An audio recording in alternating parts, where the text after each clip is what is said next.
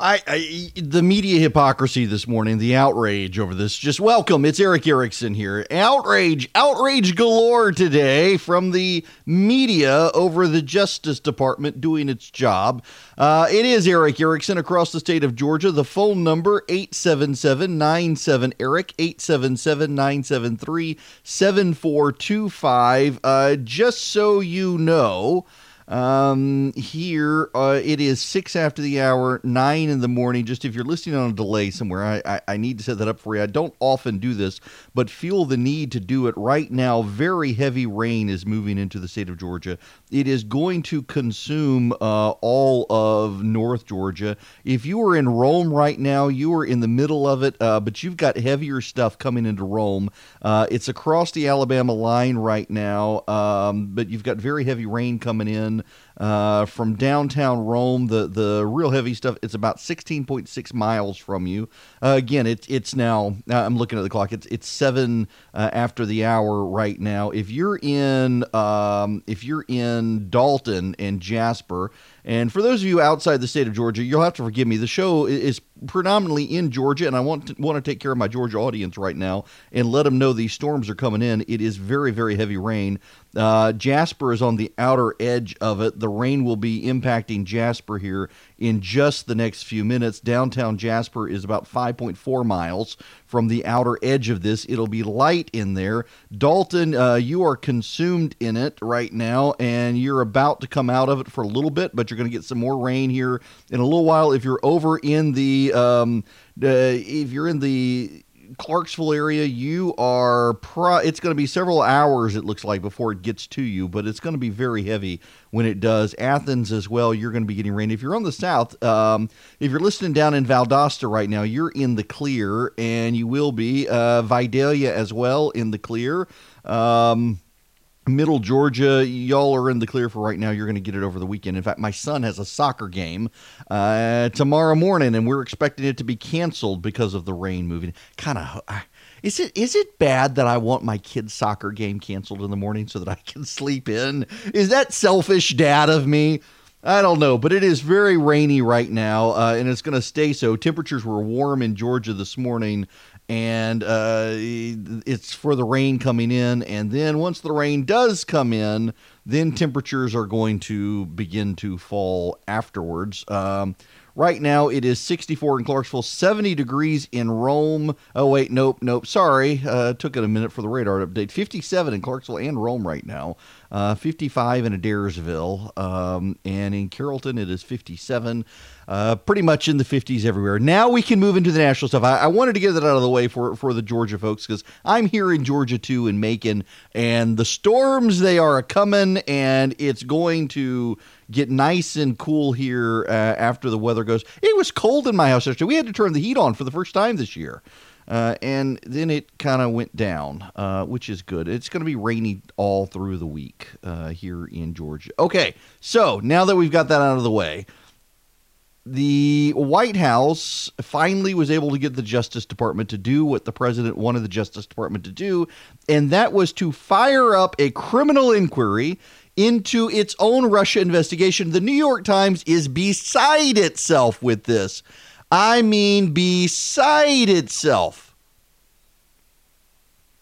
I don't know why let me tell you what uh, William Barr did. I, you know, the two least understood politicians in America today, I think, are Lindsey Graham and William Barr. And uh, you know, let, let me let me step back for just just as an aside, and we'll get to this. Lindsey Graham has this impeachment resolution in the Senate uh, where 46 now Republican senators have come forward and said they condemn the House impeachment process. They want it out of the shadows. They want it in public. They don't like the process. Here's the thing um, I, I, think this is an Admiral Ackbar moment uh, for the Trump administration. I really do. Um, I think that this is a situation where Lindsey Graham is doing this and it can allow these Republicans cover later. It's a trap. Yes, it's a trap, Admiral Ackbar. You see, Graham behind the scenes really isn't a fan of, of the president, but I think Graham has had to do what Graham has had to do because Graham wants to get things done. And he's in South Carolina, and South Carolina went overwhelmingly for President Trump. And so Graham's got to navigate a course as best he can. And if that includes making a fool of himself on TV, Graham is willing to make a fool of himself on TV in order to be able to advance his agenda and be able to have some persuasion of the president when it comes to things like Syria and the Kurds, which Lindsey Graham was able to do. Lindsey Graham got access to the president um, because of Lindsey Graham's otherwise uh, perceived loyalty to the president. So Lindsey Graham can come out with this impeachment resolution and have 40 46 Republicans uh, stand for it. And then when the Democrats do bring everything to the light of day, as Lindsey Graham demands they do, if there's a there there, Lindsey Graham can say, oh, well, we didn't know any of this. It's it's they, they did what we said. It's public. This is serious. I don't know that that's going to happen, but I just this has an Admiral Ackbar moment uh, to me. But uh, William Barr is in the same situation. William Barr is a grown up. William Barr is something lacking in Washington these days. He is a mature individual who cares deeply for his country, has a track record of high regard and high respect on Capitol Hill, and has entered the Trump administration. And as what so often happens in these situations, uh, William Barr is now being savaged by Democrats for daring to be a loyal lieutenant for Donald Trump. But look at what William Barr is doing. William Barr is allowing the president to scratch certain itches because the president desperately needs to scratch certain issue, itches, and then showing that not a whole lot of the situation is different before he scratched the itch. So, what William Barr has done in this situation is he has hired John Durham. John Durham is highly regarded and highly respected right now well, he's about to be, have his character assassinated by the media. But Durham is uh, the the U.S. attorney in Connecticut. Durham has a reputation for shutting down the mob. He's the guy who investigated the CIA torture situation, so he's got street cred with the Democrats there. He's broken up mafia rings. Uh, he he's uh, he is well known, highly regarded, and Democrats have loved him in the past. So William Barr has put this guy in charge of the operation. So the Democrats can't attack John Durham. They can't do it. And the reason they can't attack John Durham is because John Durham has a history of undermining the credibility of Republican administrations, as he did on the CIA torture memo. John Durham's existence during the Bush administration was a thorn in the side of Bush administration officials, and the Democrats loved him for it. That's who William Barr put in charge of this. You can see the chess pieces being moved on the board, can't you? William Barr puts John Durham in charge of this, who the Democrats have high regard for, who is known to have investigated Republican presidencies in the past and Republican officials. He's been known to break up mob rings. He's a, he's a straight shooter. So, to the president, it appears that William Barr has put his top man on the investigation. To the Democrats, he's put in charge a man willing to go after Republicans, so he's clearly a straight shooter. So, what happens when John Durham turns something up? Well, Durham has converted his investigation into a criminal investigation, and that matters. The reason is because right now, uh, until it became a criminal investigation, the only thing John Durham could possibly do was ask people to voluntarily come forward and talk to him and review government documents. Now it's a criminal investigation. And John Durham is able to subpoena people and put them on record and get them under oath and have them tell him the truth. We already know there were questions about Lisa Page and Peter Strzok. Mike Flynn's legal team has come out and said that Lisa Page edited his conversation with the with the FBI to make it look like he lied when he didn't. Okay. So let's get Lisa Page and Mike Flynn under investigation. What happens if John Durham reindicts Mike Flynn? Because it turns out Lisa Page didn't edit the transcript. What what happens then? Well, the president realizes that Mike Flynn played him. But what happens if he indicts Lisa Page and, and Peter Strzok? What happens if he does that? As, as the president's supporters believe something there, they, they, we've got a straight shooter. The Democrats are coming after him. All the president's uh, men are defending John Durham. You've got all the president's supporters defending John Durham. They're banking their hopes on John Durham. Are, are they all of a sudden going to flip on John Durham when he doesn't give them what they want? Now, some of them certainly will. We see this all the time. Someone is a is a Trump acolyte. The moment they criticize the president, they're thrown under the bus. We will certainly see that with some, but not with most. With a lot of them, they will have to say, hmm, maybe maybe there really isn't a there there. So many people in Washington, D.C. have hung their hats on conspiracy theories, and I'm not talking about the Republicans. This is a bipartisan situation. So many people have hung their hat on conspiracy theories. The Democrats believe by faith, by faith, it is not a factual belief. We know this from the Mueller report. It is by faith. Democrats believe, they believe that the Russians and the Trump campaign collaborated to steal the election. And Bob Mueller says that is not so. And by faith, they still believe it.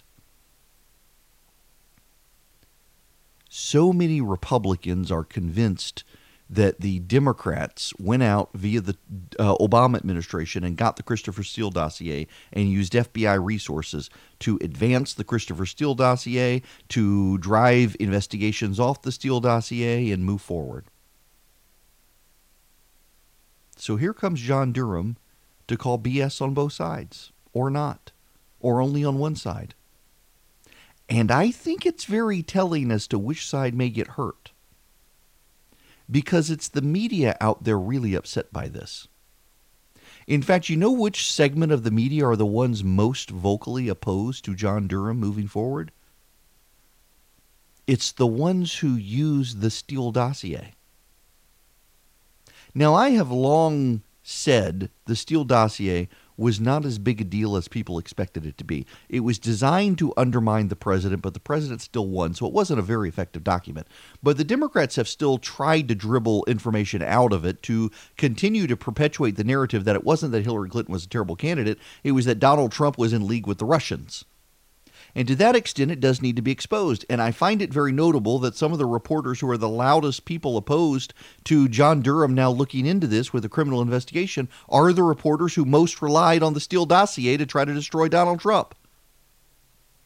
There's an outside Democratic group, Fusion GPS. You've probably heard about it. It, it, it exists in conspiracy corridors on the right as uh, the be all end all of opposition research, uh, supposedly George Soros funded, among other things. Fusion GPS actually is a bad group. Fusion GPS is a group that uh, does opposition research on Republicans, and a lot of the people who work for Fusion GPS are reporters, and a lot of the people most friendly to Fusion GPS are Washington reporters, and they all hate Republicans, and they've created this feedback loop where they can funnel information to each other and get it into the media. Uh, because Fusion GPS is treated credibly, the information can be BS, but they can say, look, who my source is. Oh, is they're from Fusion GPS. They're top notch. Let's run the story. Who cares if it's true? We got it from Fusion GPS.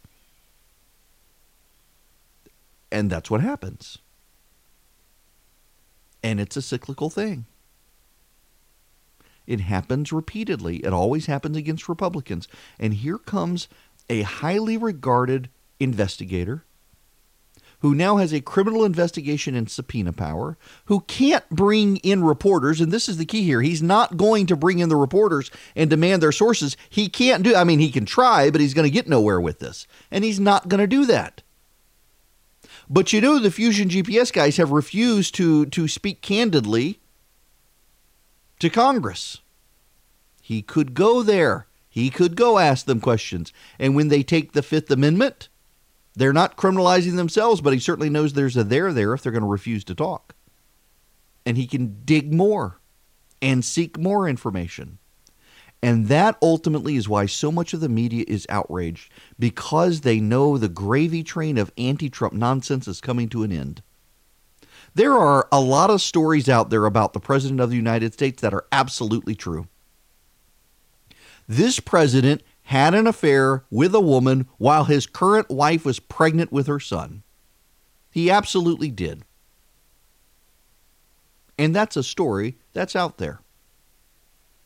But this president did not engage in sordid behavior while in Russia, and the media has floated that rumor for years, and the Mueller report says we know that's not true. It, it, that tape exists, but it's a fraudulent tape. And yet the media has continued to drop these hints of the story. Oh, there really must be something out there with the Russians. We know that's not true. There are plenty of stories to focus on on this president. The, the, the fact is, though, most people don't care. I mean, the president of the United States was caught on video saying he could grab women by you you know what and, and do with as as he pleased and kiss them, and the American people still elected him over Hillary Clinton. That was not the Russians stealing the election. That was because the Democrats elected or nominated a terrible, awful candidate. And they've never gotten over it, and they've constructed a mythology and that mythology was based on Democratic operatives willing to peddle smears and lies, and potentially FBI agents willing to participate. And let's say none of it's true. Let's say there was no grand conspiracy. There was no Democratic motivation behind the Steele dossier. The, Lisa Page and, and, and Peter Strzok didn't do anything wrong. James Comey and Andrew McCabe were saints and angels. Let, let's say all that's there too. Well, there's no better person than John Durham to find that as well. But the fact that the media is screaming like it's streaming suggests that John Durham is going to find something that the media finds inconvenient because it burns media sources. And the media will finally have to say, yes, this guy was the source of this hit job on the president that turns out wasn't true. So, the Vice President of the United States, Mike Pence, has gone after the NBA and Nike uh, over their fealty to China. Uh, he should be commended for it, but man, some people are upset. Here, here's the vice president at a speech last night. Nike promotes itself as a so called social justice champion.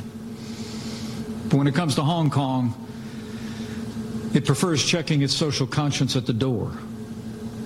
Nike stores in China actually removed their Houston Rockets merchandise from their shelves to join the Chinese government in protest against the Rockets general manager's seven word tweet, which read, Fight for freedom, stand with Hong Kong.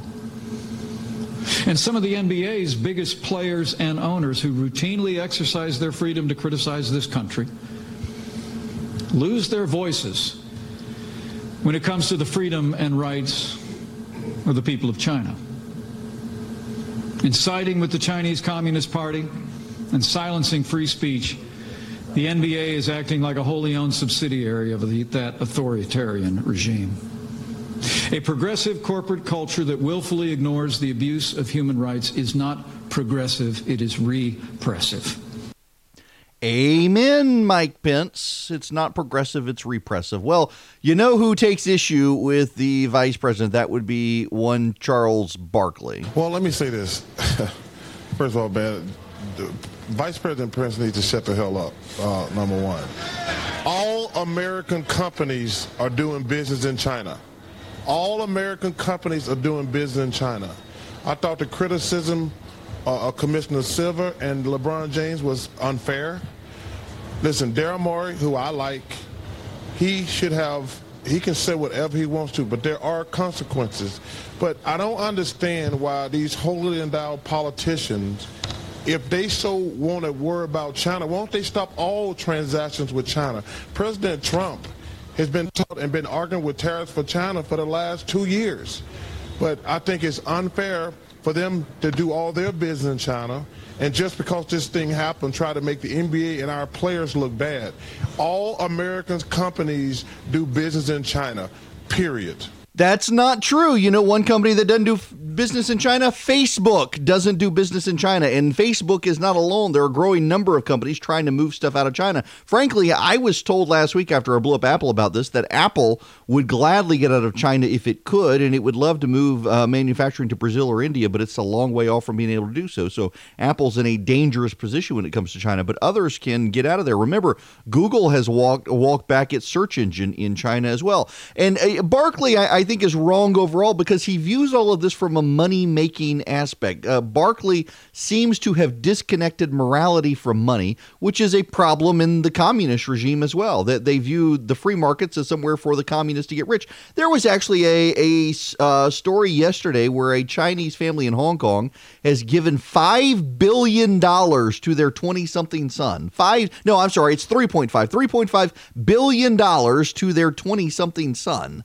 Uh, Wow, um, who has participated in the anniversary of the People's Republic of China as well. So a billionaire communist.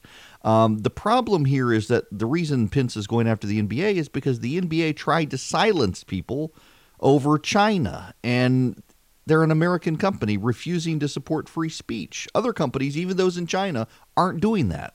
It is Erick Erickson here, and yes, the phone number is 877-97 Eric 877-973-7425. Although the phone lines are closed right now, um, and I have no idea why.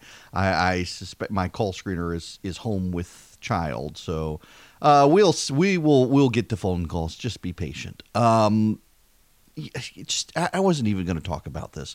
But during the break, I, I, just put up a tweet, and and I am going to talk about it. Um, the Washington Examiner has released the transcript of a call with Kellyanne Conway, uh, in which Kellyanne Conway blasts a reporter for dragging her husband into a story about Kellyanne Conway. Kellyanne Conway is uh, being considered for White House Chief of Staff. And it is a big deal that her husband is one of the leading critics for against the president of the United States. I mean, George Conway is using his clout on social media to destroy the president as best he can. And Kellyanne was livid with the reporter and tore into her and thought it was off the record. And the the, the um, reporter at one point says, "Do you want to go on the record with this?" And Kellyanne declines, which suggests she really did think it was off the record, and that the reporter conveyed it as such. Um, but uh, the rules in Washington are fairly clear these days. Presume that everything off the record is on the record, and unless they specifically tell you that you're going to be off the record, presume that you're on the record. And I've had these weird phone calls with some reporters in the past where um, you're on the record, off the record, on the record, off the record, off the record, off the record, on the record, off the record, and and the reporters have, have uh, to their credit, called me back uh, later and said, "I just want to be clear." Was this on or off the record? And and we've talked, but the presumption these days has to be with such a hostile media environment around you that everything is on the record, even the stuff that's off the record is going to leak out probably. So you got to be careful. Um, Kellyanne was understandably enraged, though, um, and she attacked the reporter. And I, I gotta say, I know Kelly. I, I don't really know George well. I've known Kellyanne Conway for a very long time. In fact, I took my son up to D.C. in July, and we hung out with Kellyanne uh, in the vice president's office for a while. She's just a super person. I, I genuinely like Kellyanne Conway and have for years liked Kellyanne Conway. Um, and I, it, marriage is hard. Marriage is a hard thing. Um, and it's really appalling to see two people joined by God under such an assault from all sides. Uh, there are conservatives out there who think Kellyanne needs to throw her husband under the bus, and there are progressives out there who think George needs to throw his wife under the bus. There are tweets that George utters uh, where people, oh, he's talking about his wife today. Um, the, the media reports breathlessly on the goings on. It, it can't be easy. It cannot be easy. And instead of cheering on the difficulties in a marriage over, and particularly over politics and job, uh, people should instead be um, praying for them and for the success and health of their marriage and for their children. Uh, it's no easy thing for a family to go through this, and, and you know I've I've been through the whirlwind with my family. Uh, we we had people show up on our doorstep to threaten us in 2016, and that was no easy thing. It was no easy thing for me when my family wanted to know why I was on the radio, um, and the things that I was saying was getting our family harassed. My kids, I really wasn't going to go here. Um, my kids were really, really bullied in 2016 at their private Christian school. We thought putting them in a private Christian school would make them safe uh, and would keep keep the world at bay, so to speak. Um, and it didn't. It it was really bad for my kids in 2016. And, and for those of you who don't know, I, I'm I, I didn't support the president in 2016, and I didn't because I, I really take my faith seriously and, and sometimes not seriously enough, and I'm trying. And I was really appalled in 2016 with the president's behavior and with Hillary Clinton's behavior. And I just said, you know, I, am a political guy. I've never not voted. I'll vote third party, but I, I can't vote for Hillary Clinton.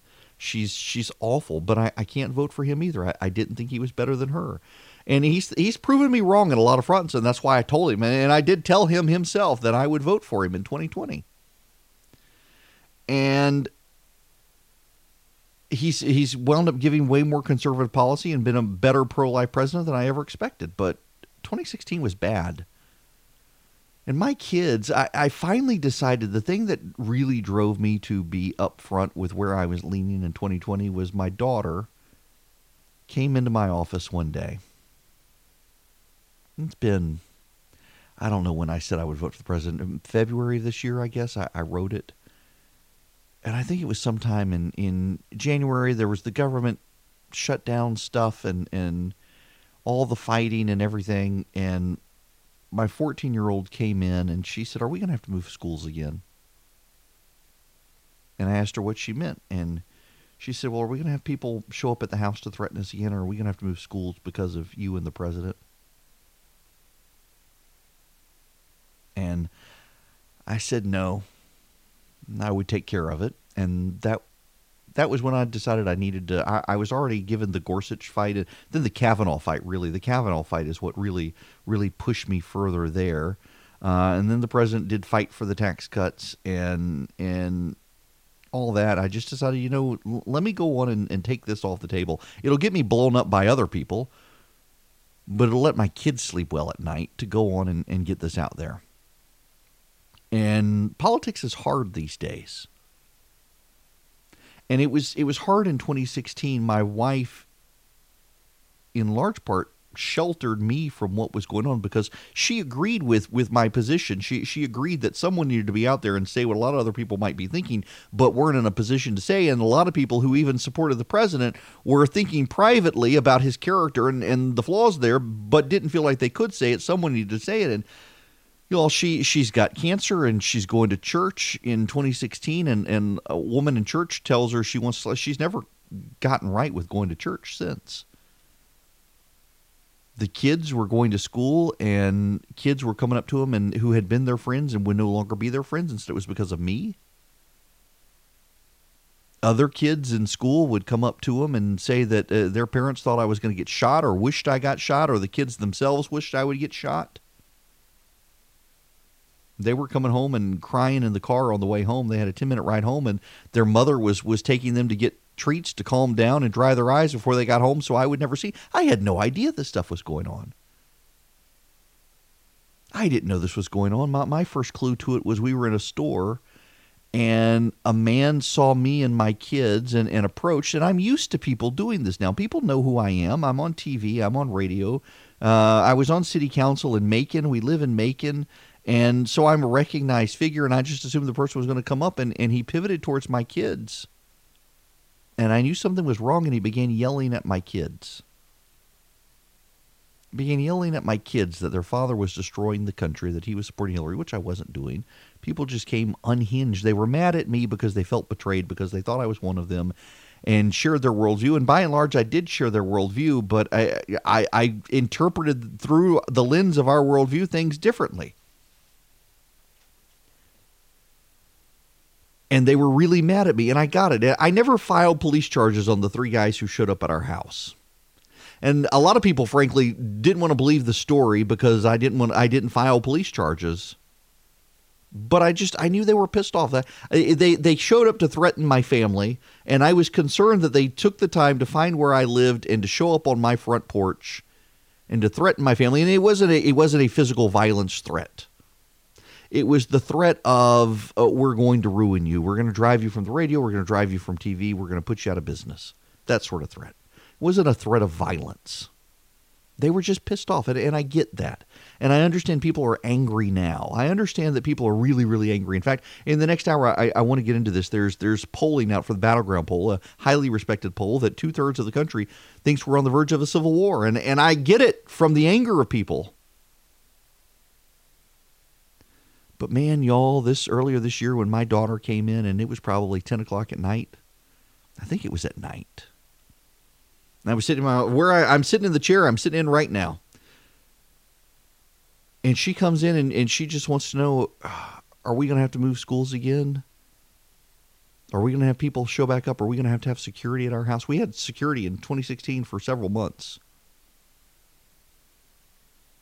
And there was just no way. My heart broke. I was responsible for that in 2016. I took what I thought was a principled stand, and, and it was causing my kids to be with. My kids are now at a different school, at a, at a smaller Christian school uh, than the one we were at. Uh, the one we were at had become very, very worldly. Uh, they're now at a, a, Christian school where, good Lord, they they've got to learn the catechism. They, when instead of learning a memory verse, they got to learn a memory chapter of the Bible, a memory psalm of the Bible. It, it it's intensive Christian education. But politics invades there too. And she was worried about. She's in a good spot now. She's made new friends. She's 14. She's got a stable group of friends she likes her school. She's doing well in math, and she didn't want to move. She didn't want security at the house. She didn't want people showing up and threatening us or harassing them at the grocery store. You know, my kids don't like to go in public with me anymore. We were at Lenox Mall in Atlanta, and a lady who's a supporter, uh, the the lady who is a supporter saw me and started screaming my name and, and charged towards us. And this is after all the security stuff. And, and my youngest actually thought we were going to be hurt.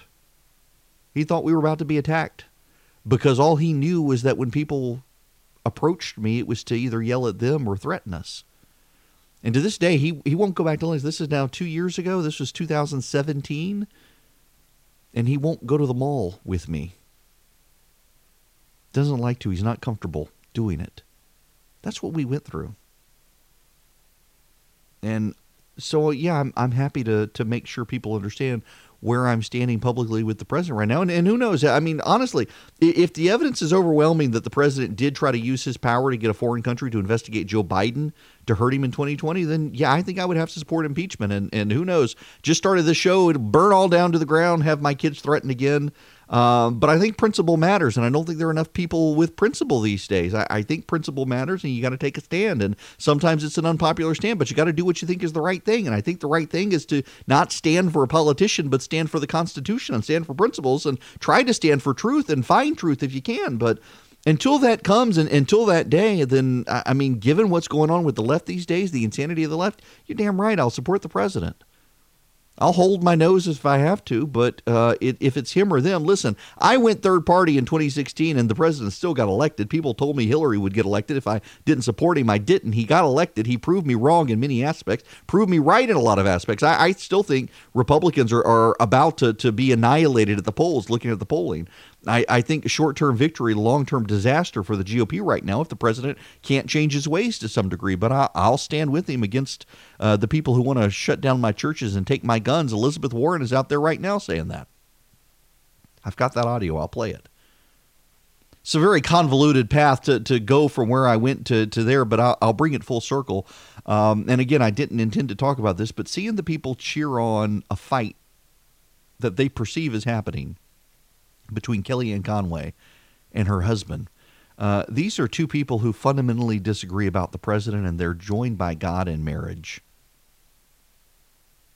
And it is a it, it's an awful thing to see people out there cheering that on, cheering on that division, uh, cheering on anything they perceive as passive aggressiveness between husband and wife. They've got kids. I can assure you, my wife protected me from everything we were going through in 2016. And my kids were going through it. And I just didn't know. I can assure you that, that Kellyanne and George's kids are going through it. People get so interested in the soap opera politics, they forget there are real human beings involved. There are real people, there's a real family. And regardless of whether the call between Kellyanne Conway and the reporter was supposed to be off the record or not, uh, she presumed that it was. It's very clear she presumed that it was. But turning this into a soap opera story of George versus Kellyanne and all, I, I think is it's it's offensive to me because it shows we are willing to soap operaize uh, these families and and politicize these families and not recognize that in a day and age where everybody is divided on politics and my kids get yelled at in a grocery store and people show up at our home to threaten us because they disagree here's a husband and wife who very clearly disagree on politics these days and they're sticking it out and we should be saying more of that please. People who disagree on things should be able to uh, have relationships and encourage each other and encounter each other and live with each other and, and, and live through each other. And instead everybody wants the partisan tribalism these days of oh my gosh he hates the president she likes the president. Why are they together? They should, we should be cheering on the breaking up. No you shouldn't. You should be saying more of that. I kind of look at some of it i, I cringe myself sometimes um, and I, I just think, uh, you know, George, uh, your wife works for the president. Or when I see the president going after George think, yeah, his wife works for you, dude. But we should be encouraging people to stay together in marriage instead of the convenient breakups of marriage that we're seeing so often these days. CBS News has a big story out on um, consensual non-monogamy, and it's the the wave of the future for marriage. No, it's not. It's a woman in love with a man who wants to sleep around on her, so she's pretending to be okay with it. People don't value marriage. Uh, we should at least be thankful that George and Kellyanne appear to, are struggling on hard times, undoubtedly. Uh, but the rest of the world piling on their marriage and them, I think, is uncalled for. And having lived in the whirlwind, I understand it to some degree, and I wish more people did, and wish more people had them in their prayers, hoping that they can uh, get through this together as a family, as opposed to cheering on the soap opera-like aspect of it. Well, I mentioned uh, the Warren audio. You, you got to listen to this. It, it is a short clip of Elizabeth Warren. Um, now, where did I put the? Oh, I'm so, my coffee hasn't kicked in here. Elizabeth Warren, listen to this. We should take weapons of war off our street. I think our ammunition point is when I've read a lot of it. We should take weapons of war off our streets. You know, here's the thing about this. Um, let's be honest. Uh, a lot of them also agree with Beto O'Rourke on getting rid of uh, tax exemptions for churches. I mean, honest to goodness, uh, this uh, Beto O'Rourke says we're going to get rid of the tax exempt status of churches. This is from your LGBTQ plan, and here's what you write. This is a quote. Freedom of religion is a fundamental right, but it should not be used to discriminate. Do you think religious institutions uh, like colleges, churches, charities, should they lose their tax exempt status if they oppose same sex marriage? Yes.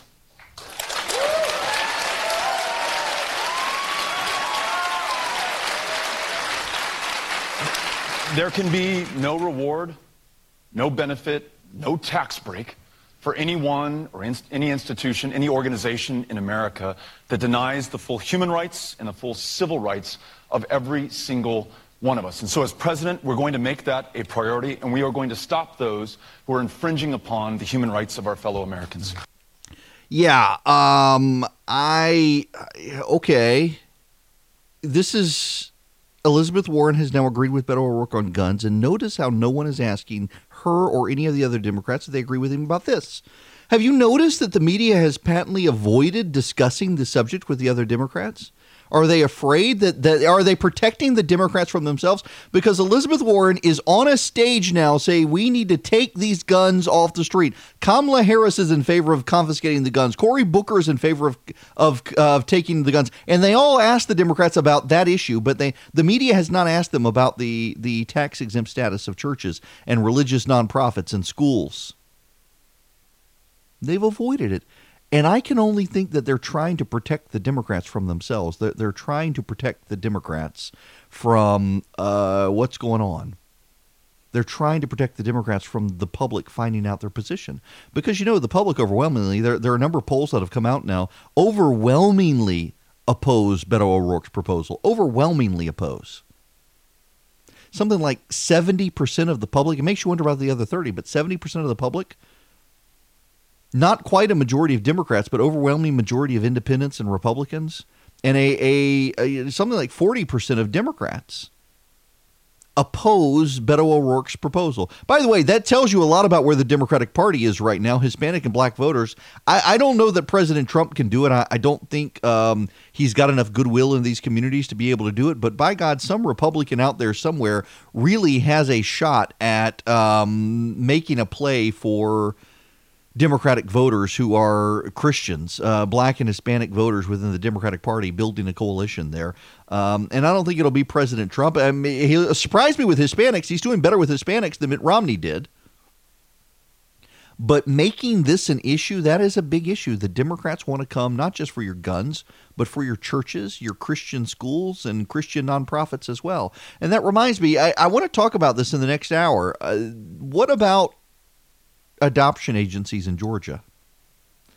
I think there's a fight to be had in Georgia, and I think the Republicans should do it on protecting faith based adoption agencies. Because there are gay rights activists in the country right now targeting faith based adoption agencies to shut them down and foster care agencies to shut them down. Uh, because they don't adopt to gay couples. And this is happening in more states. And when you look at the transgender case in Texas, you can't say this won't happen in Georgia. Georgia's further left than Texas these days. Hello and welcome. It is Erick Erickson here across the state of Georgia, around the nation, around the world on Facebook Live. The phone number is 877 Eric, 877 973 7425. Phone lines are now open. Uh, and you can call in and I, i'm gonna do this and i look i apologize if you're and i realize it, it's not even my role to do this but but i feel very strongly about it um, it is not my role to do it. In some of you are on delay, so just for time's sake, uh, I am right now at 10:07 a.m. on the news uh, doing this. There are storms moving into Georgia, and, and thus far, uh, our show is in Georgia. It's not outside of Georgia, uh, and it, it's in um, parts of uh, North Carolina as well, which is also getting weather this morning, but there are very strong storms uh, moving in, and it's going to be rainy through the weekend. Uh, and the Rome, the Dalton, the Jasper area, all about to be getting some very strong storms. Rome already in it. It's headed across North Georgia. It's headed through southern North Carolina. Um, the Murphy, North Carolina area is about to be getting some uh, heavy rain. Hayesville as well. The Highlands uh, Clayton, Clarksville, Athens, everybody getting very strong weather throughout the weekend. Um, again, tomorrow with rain, uh, it's just going to be a rainy weekend, uh, muggy throughout the southeast right now as a front moves in. Um, and I just uh, be advised of that. Uh, now, we need to spend some time on uh, Pika Pika. I'm sorry. I, I, I feel compelled. This should be the biggest story of the day nationwide. This should be the headline. Um, are you ready? Because we have a new candidate filing to run against David Perdue.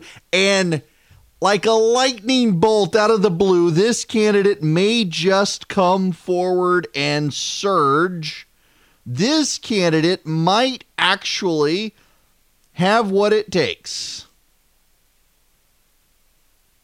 Someone has filed paperwork with the FEC. Their name? Pikachu.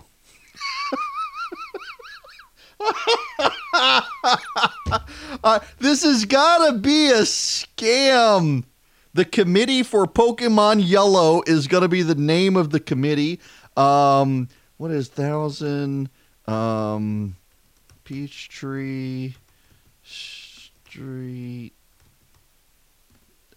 Here, yep. Where, where is? I'm sorry. You know, I, I feel compelled to look this up um, uh, in Midtown, of course, it's in Midtown. Um, yeah, I I have a hard time believing this is real, but uh, someone named Pikachu has decided to file for the United States Senate against David Perdue. They've even got an FEC number and everything. Uh, I have a hard time believing this is real. But someone took the time to actually file a candidacy for president of the United, or not president, for Senate of the United States um, as Pikachu. Wow. Um, I wonder what, what party the um, Pikachu is is going to. eh, We, we don't know what party Pikachu will run as. I'm assuming it'll be a third party.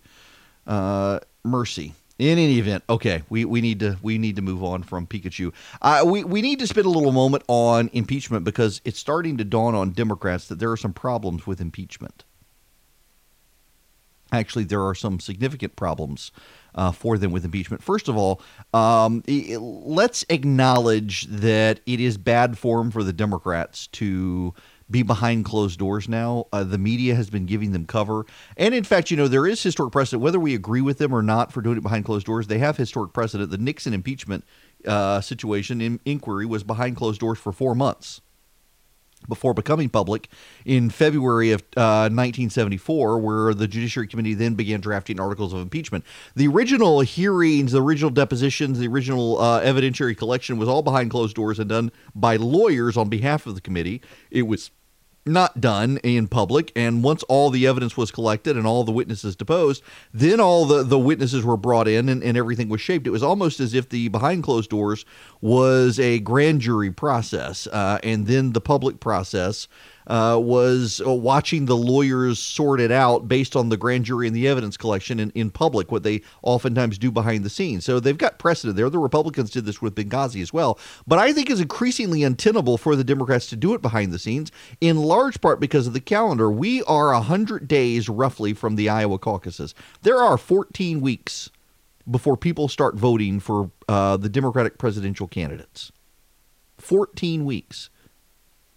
Now, the Democrats can't get anything. You, you know, they're now saying they make uh, last two weeks ago they floated to several of us, myself included, that they would be behind closed doors until Thanksgiving, and then they would go until the end of the year doing it in public, and then they'd pass it to the Senate in January. They're now thinking they've got to escalate it as quickly as possible. And I think they do have to escalate as quickly as possible. I mean, they really, really do have to escalate as quickly as possible. And the reason they got to escalate as quickly as possible is because the Democrats, well, they don't have to, but there's a catch. The Democrats are on the campaign trail. You've got the Iowa caucuses, and a couple weeks later, you've got New Hampshire, and then you've got South Carolina, and then it's a free for all in March. The Clinton impeachment trial lasted five weeks. And the rules of the Senate compel the senators to be present. They have to be present. They have to be there. They have to sit in on that trial as jurors. They're not allowed to leave. The Senate sergeant at arms can arrest them and detain them if they try to flee to go to Iowa and campaign. They're not allowed to do it. Six days a week from noon to, to six in the evening. What the Democrats would have to do is they would have to use the time change advantage to fly out to Iowa, campaign in the evening, and then fly back uh, and make it there by noon during the winter when the weather is unpredictable and so flights are unpredictable, they would have to do that. So the House Democrats need to speed it up. And there are more rumblings out of the House of Representatives that maybe, just maybe, possibly, they should not impeach the president. You heard me.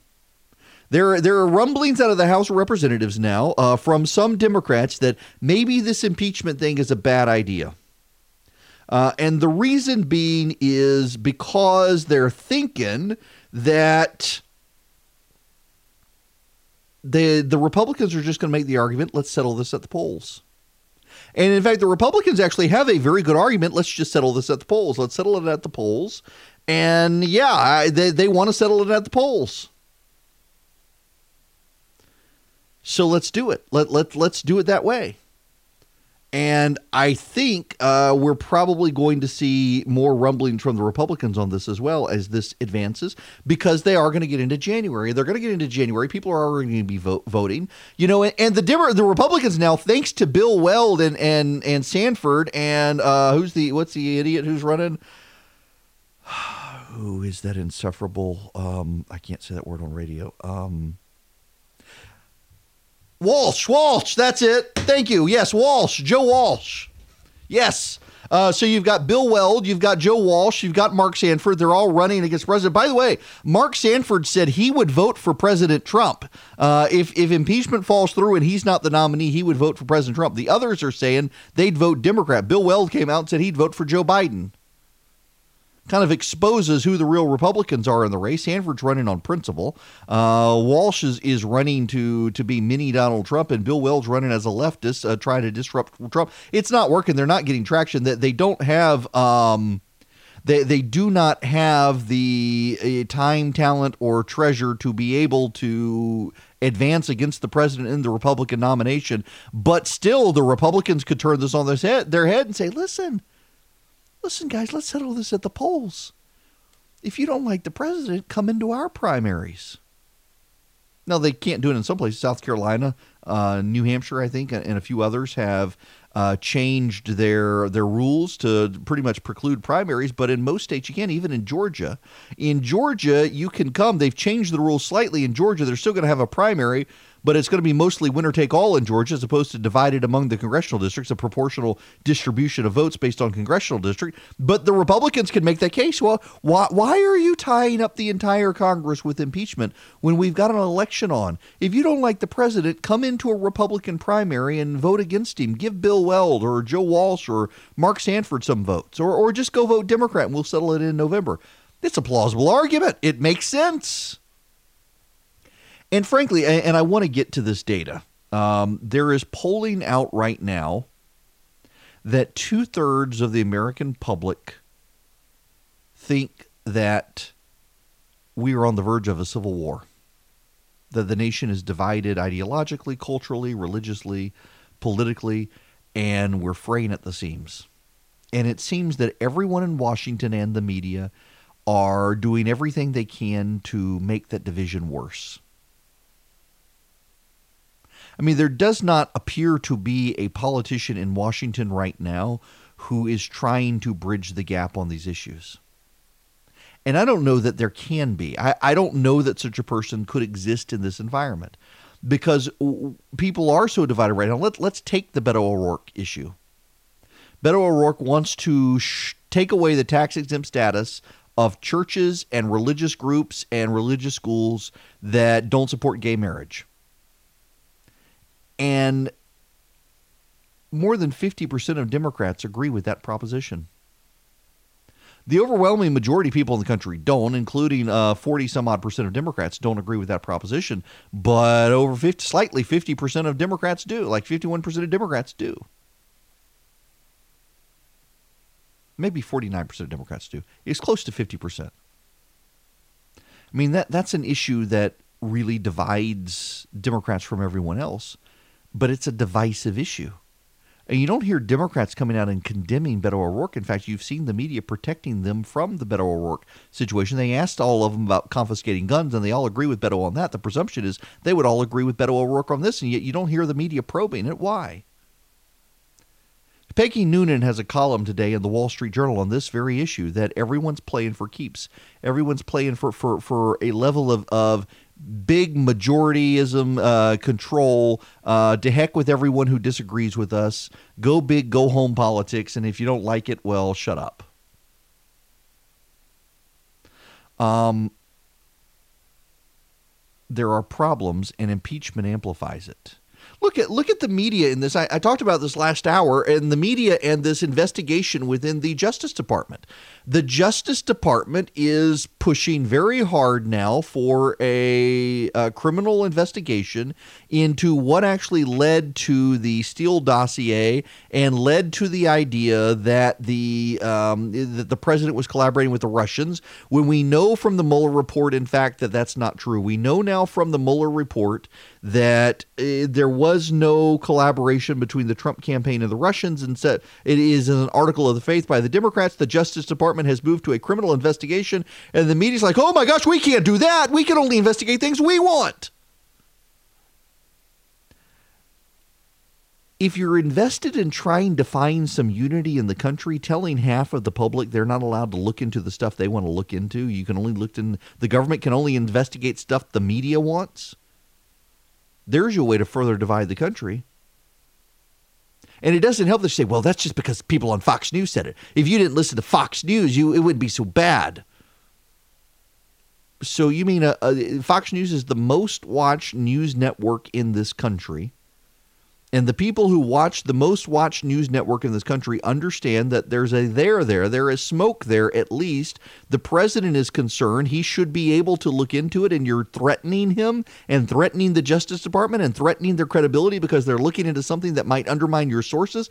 Of course, people are going to look at this and say this is divisive. Of course, people are going to look at this and say we can't trust the media. In fact, I would say so much that the, American public looks like we're on the verge of breaking up. It has a lot to do with the media these days, which has gone all in on protecting the Democrats. Look at the Katie Hill situation. Now, have you heard about Katie Hill? The story was broken at my old website, redstate.com. Um, and I was dismissive of the story at first just because it kind of seemed gross and icky, but, but more details have trickled out, and there is a concern there. Katie Hill is a member of Congress who appeared to be in a thruple. Have you heard about this term, a thruple? It's a three way relationship it appears there was a, a lesbian relationship on top of a relationship with a, a husband, and then she started cheating on both of them with a male staffer in her office. And now she's the first woman under investigation for breaking the sexual harassment and, and, and whatnot code in Congress. And the Democrats and the media kept quiet. For a week, the story was out there. There are pictures of her naked in the shower with another woman. I have not seen the. I've tried to see that. They have not shown me the pictures. There are pictures out there. There are some pretty disturbing pictures. Now there are pictures of her out there um, smoking marijuana, doing bong hits, and other things. This is a person who has some deep rooted issues. Uh, looks like she has some dependency issues. She she's certainly got some codependency issues, and the media is doing everything they can to avoid the subject. I'm old enough to remember when the media was out trying to find pictures of Republicans doing bad things. I, you know, I was down in Florida for the what 2012 Republican convention. Uh, Tampa, Florida is known for its its vast array of strip clubs, and you had reporters staking out the strip clubs trying to get pictures of Republican delegates leaving the strip clubs, and that was going to be national news stories. But this woman, who is on an intelligence committee, who is uh, having a, a thruple with her husband and some woman and cheating on them both with a staffer, suddenly that's off limits. We can't cover that. There's your an example of media bias in favor of the Democrats. In fact, nine times out of 10, the bias is always in favor of the Democrats. Is it any wonder the public can't trust the media? And if the public can't trust the media to get it right, they begin to have fundamental underlying trust issues overall with politics, and that begins to further divide the country.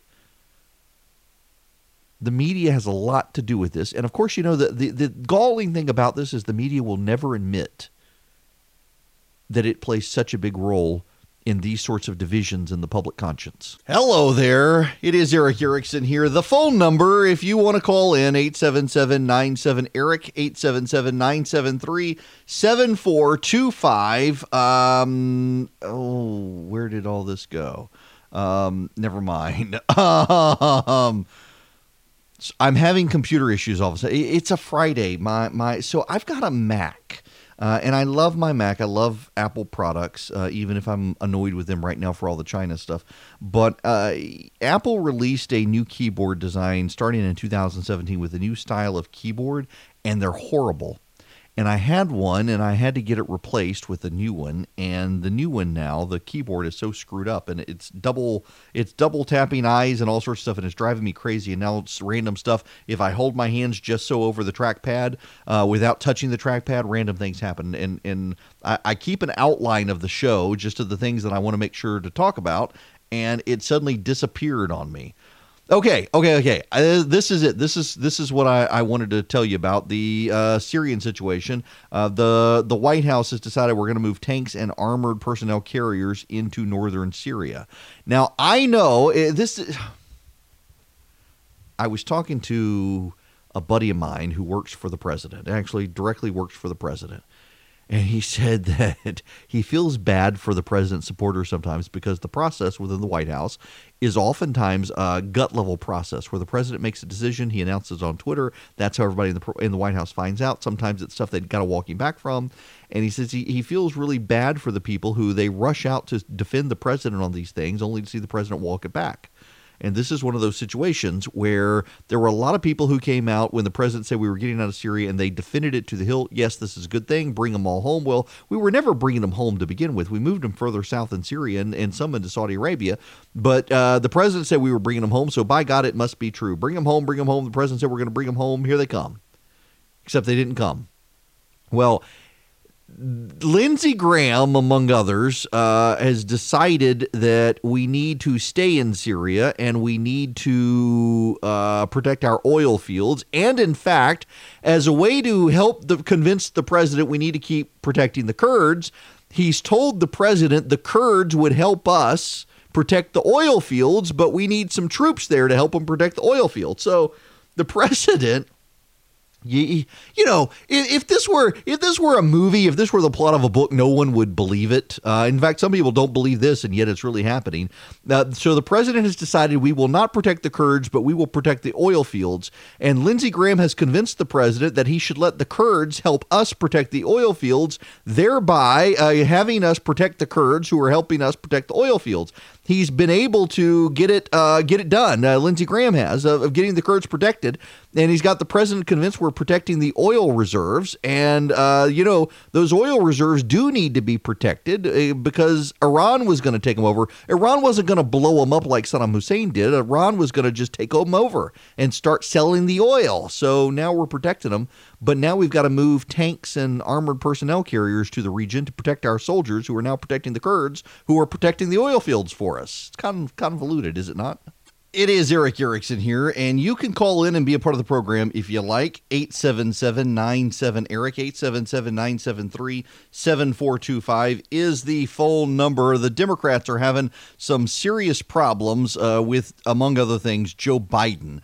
Uh, Biden is floundering on the campaign trail, and that's starting to worry Democrats who believe that Joe Biden um, is uh, the only guy who can save them from Donald Trump's reelection. And, and there's a, a side point that needs to be noted here, and that is that one of the underlying presumptions from Democrats is that impeachment's going to be unsuccessful that if they're still banking on uh, trying to find someone who can beat Donald Trump and persuade blue collar voters to go Democrat, uh, there are a couple of things at play here. One, uh, there are some underlying problems for the president nationwide in polling. It actually does look bad for the president in places like North Carolina and even Georgia's suburbs, um, not looking good. Florida, he's now underwater in Florida. That's a problem. In Arizona, he's underwater in in Arizona. But if it's Elizabeth Warren or Bernie Sanders, I realize the polls right now show they're going to win. Uh, but polls showed that John Kerry was going to beat George W. Bush in 2004. And uh, Bush was able to use his massive war chest to define John Kerry as a blithering idiot, and in the process of doing so, beat him with over 51% of the vote, having lost the popular vote in 2000 to Al Gore. Uh, I want to use some compare and contrast, though. I want to go back to Mike Pence, who called out the NBA, and I want to I want you to listen to Pence, and then we're going to pivot to Biden here. Uh, these are a couple of remarks that Mike Pence gave last night. Nike promotes itself as a so called social justice champion. But when it comes to Hong Kong, it prefers checking its social conscience at the door. Nike stores in China actually removed their Houston Rockets merchandise from their shelves to join the Chinese government in protest against the Rockets general manager's seven word tweet, which read, Fight for freedom, stand with Hong Kong. And some of the NBA's biggest players and owners who routinely exercise their freedom to criticize this country lose their voices when it comes to the freedom and rights of the people of China. In siding with the Chinese Communist Party and silencing free speech, the NBA is acting like a wholly owned subsidiary of the, that authoritarian regime. Yes, they are. Now, listen to these two clips from the uh, vice president. Because of the president's policies, America has added trillions of dollars of wealth to our economy, while China's economy continues to fall behind. And one more. Past administrations have come and gone, and all were aware of these abuses. None were willing to upset the established Washington interests who not only permitted these abuses, but often profited from them. The political establishment was not only silent in the face of China's economic aggression and human rights abuses, but they often enabled them. As each year passed, as each factory closed in the heartland of America, as each new skyscraper went up in Beijing, American workers grew only more disheartened, and China grew only more emboldened. Now, that was the vice president speaking with some moral clarity on China, uh, calling out the NBA, calling out abuses in China, uh, the Chinese economy, which, by the way, more and more economists are saying they think China's cooking the books on their economy.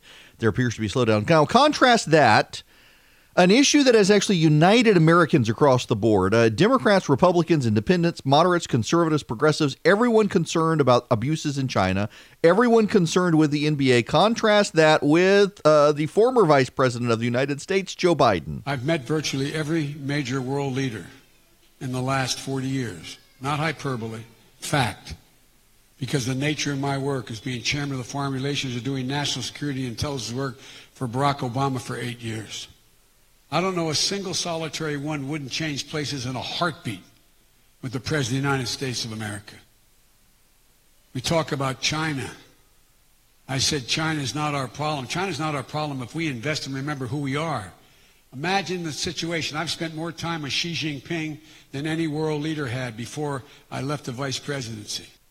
China is not our problem. China is not our problem. Seriously. Seriously, China is not our problem. That's that's the vi- former vice president of the United States. As the Chinese continue to pressure American companies to conform to the Chinese line, as the communist China Chinese halfway around the world can pressure American companies to censor Americans going to basketball games in the United States of America. The former vice president says China is not our problem. Uh, it is very much our problem, and this is concerning Democrats. Democrats are deeply worried about the increasing radicalization on the left. Democratic, uh, and I should I shouldn't say Democrats. I should say Democratic donors. Democratic donors understand the problem, and Democratic donors understand uh, that there are serious issues for the Democratic Party right now with blue collar workers in particular around the country. There are serious issues around the country right now with um, with the engagement of Democrats in local communities that are not hyper progressive. You heard the president uh, yesterday in Pennsylvania addressing these issues, and they're resonating with these blue collar voters. Since the election, we've created more than 6.4 million new jobs, including more than 240,000 jobs in Ohio, West Virginia, and Pennsylvania. A beautiful number is that more than 2 million Americans have been raised out of poverty, taken out of poverty. Wages are rising, and they are rising the fastest of all. A lot of you people are going to like this for the blue collar workers, the best proportion of anybody. In the first half of this year, wages for the lowest income workers increased by more than 6%, an unheard of number. Unemployment is at the lowest rate. Yes. Unemployment is down, jobs are up, job growth is up, wages are up, uh, and Joe Biden's up there floundering around. But Joe Biden does have this, uh, and and here here Joe Biden now. Choice in affordable health care covered by a public option, a Medicare-like option that's added under my plan. If you negotiated an agreement for health care with your with your employer, union or otherwise, and you like it because you've given up wages to get it, you can keep it. It should be your choice. But if you don't like it, if you don't like it, you can leave it. And you can afford, you can afford a plan that's subsidized in the healthcare policy. Wait, what? If you like your doctor, you can keep your doctor. If you like your insurance, you can keep your insurance. Haven't we heard this before? Haven't we heard this before? And Joe Biden wants to run for president on this. You, you know, one of Elizabeth Warren's criticisms of Joe Biden throughout the campaign, uh, it's been a subtle criticism. She hasn't called him out by name per se, but it's been um, we shouldn't have to go backwards to go forwards. We should just keep moving forwards. and it's a it's a message of Joe Biden would be in the is in the past, and we need to advance to the future. Now there are other other people out there, Buttigieg uh, being one of them, who says that Elizabeth Warren and Bernie Sanders are in the past too, and he's the future, and that's starting to irk some of them. Uh, but it, it, really it doesn't help that Joe Biden is running on failed talking points from the Obama administration, and it's got Democratic donors really worried. Uh, Joe Biden's uh, in a cash crunch with his campaign as well. They're spending so much money on Joe Biden's campaign right now. The consultants are getting rich, and Joe Biden is, is cash poor. Uh, it's gotten to the point where he's having to take super PAC money, which is something just a couple years ago he said if you did, nobody would trust you. Breaking news in the 2020 race for the White House. The Biden campaign appears to be reversing its opposition to super PAC money and laying the groundwork to accept help from those controversial groups. Super PACs are committees that can accept unlimited contributions from corporations, labor unions, and individuals. Third quarter fundraising numbers show former Vice President Joe Biden trailing the top two progressives in the race, and a new Quinnipiac poll doesn't bring a lot of comfort to the campaign. It shows Senator Elizabeth Warren in the lead, seven points ahead of Biden. Yeah, um, the, the, polling out there is very interesting right now in the Democratic Party, and it, Joe Biden doesn't have a lot of money to burn to be able to change some of those numbers around. Elizabeth Warren is definitely surging into the lead. Uh, the Real Clear Politics polling average is the one that I pay the most attention to, though, and let's keep this in some perspective. Uh, nationally, uh, Bernie Sanders has gone up a little bit. Pete Buttigieg has gone up a little bit from the last polling, but Biden is still 5.4 percentage points ahead. Elizabeth Warren in second. Biden is at 21.8. Uh, I'm sorry, Biden is at 27.2, Elizabeth Warren 20, 21.8. Um, eh, they're running neck and neck right now on this. And of course, the caucuses can help Elizabeth Warren, but there's polling out there now that Buttigieg is highly competitive in. Um, is in distance in Iowa between Sanders, Warren, and Biden. In fact, there's evidence that Buttigieg in Iowa has surged ahead of Biden because it's such the caucuses are such a, a hands-on grassroots thing, and Buttigieg has been pouring money in there to kind of make his Custer's last stand for himself. Uh, I'm looking at the polling just so you see. Quinnipiac has a poll out right now that has uh, Warren at 28%, Biden at 21. CNN has uh, Biden at 34, Warren at 15. The Economist has Biden at 24, Warren at 23. The Hill Harris poll has Biden at 27, Warren 19. Emerson has Biden 27, Warren 21. And Politico Morning Consult has Biden 30, uh, Warren 21, uh, which is an interesting shape up in the dynamics here. The CNN poll, very interesting. They have Biden 15 points ahead. It is definitely an outlier, so much so um, that it's keeping him padded in the distance between uh, Warren and uh, with Warren. Quinnipiac is the only poll out uh, in the last batch that has Biden ahead. In fact, there are a number of polls that have had Warren ahead, uh, but barely. Uh, the Economist poll did have Warren up four. It's now got Biden up one. The Quinnipiac poll had Warren up three. It's now got Warren up seven. Um, let's see. Where's where's another one that had? Um, yeah, it, Warren has been ahead in the Economist and the Quinnipiac poll uh, pretty significantly. So it's most interesting that Biden has jumped back ahead in the Economist poll when the Economist polls have had Warren up pretty significantly for a while. The other one is the Politico Morning Consult poll. Uh, just last this time last month had Warren up three, and it now has Biden up nine. So uh, a, a, muddled mess as Democratic voters start to pay attention, and they've got to pay attention because we're about hundred days from the Iowa caucuses. So this is when people tune in. We're past Labor Day. We're before Thanksgiving. People are settling into political season. It, it's cyclical. You know, even in talk radio, you see this thing. Let's let's just talk shop for just a minute. In talk radio, uh, you tend to see big surges in elections. And in an election year, the, the number of people listening to talk or news talk goes up. And then after the election, if your party wins, what you see is you go down in the polls. And once you've gone down in the polls, or in down in the polls, down in the ratings, your people tune you out. You've won. Why do I need to keep listening to these people on radio? We won. If you lose, however, if you're if you're particularly Republicans, because The left really doesn't have talk radio. They've got podcasts. They don't have talk radio. Um, but in talk radio, if a conservative wins, listenership tends to decline after the win, and if they lose, listenership tends to stay steady.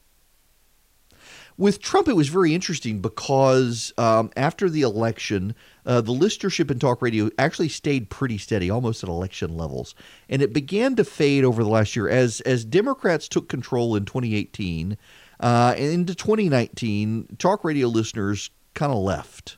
They finally were burned out, and that usually happens right after the election. But burnout sets in in talk radio you can only listen to politics so much. And i know it. As as a host you when you hear my program you'll hear me talk about a lot of stuff other than politics because i burn out on it too.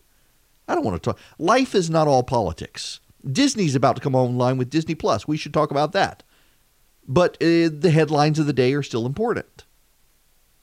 And so listeners will go away. But as the election season comes back, listeners start to pay attention again, and talk radio listenerships as a share of what people are listening to on radio starts to go back up and uh, there are some some trend lines that show that now.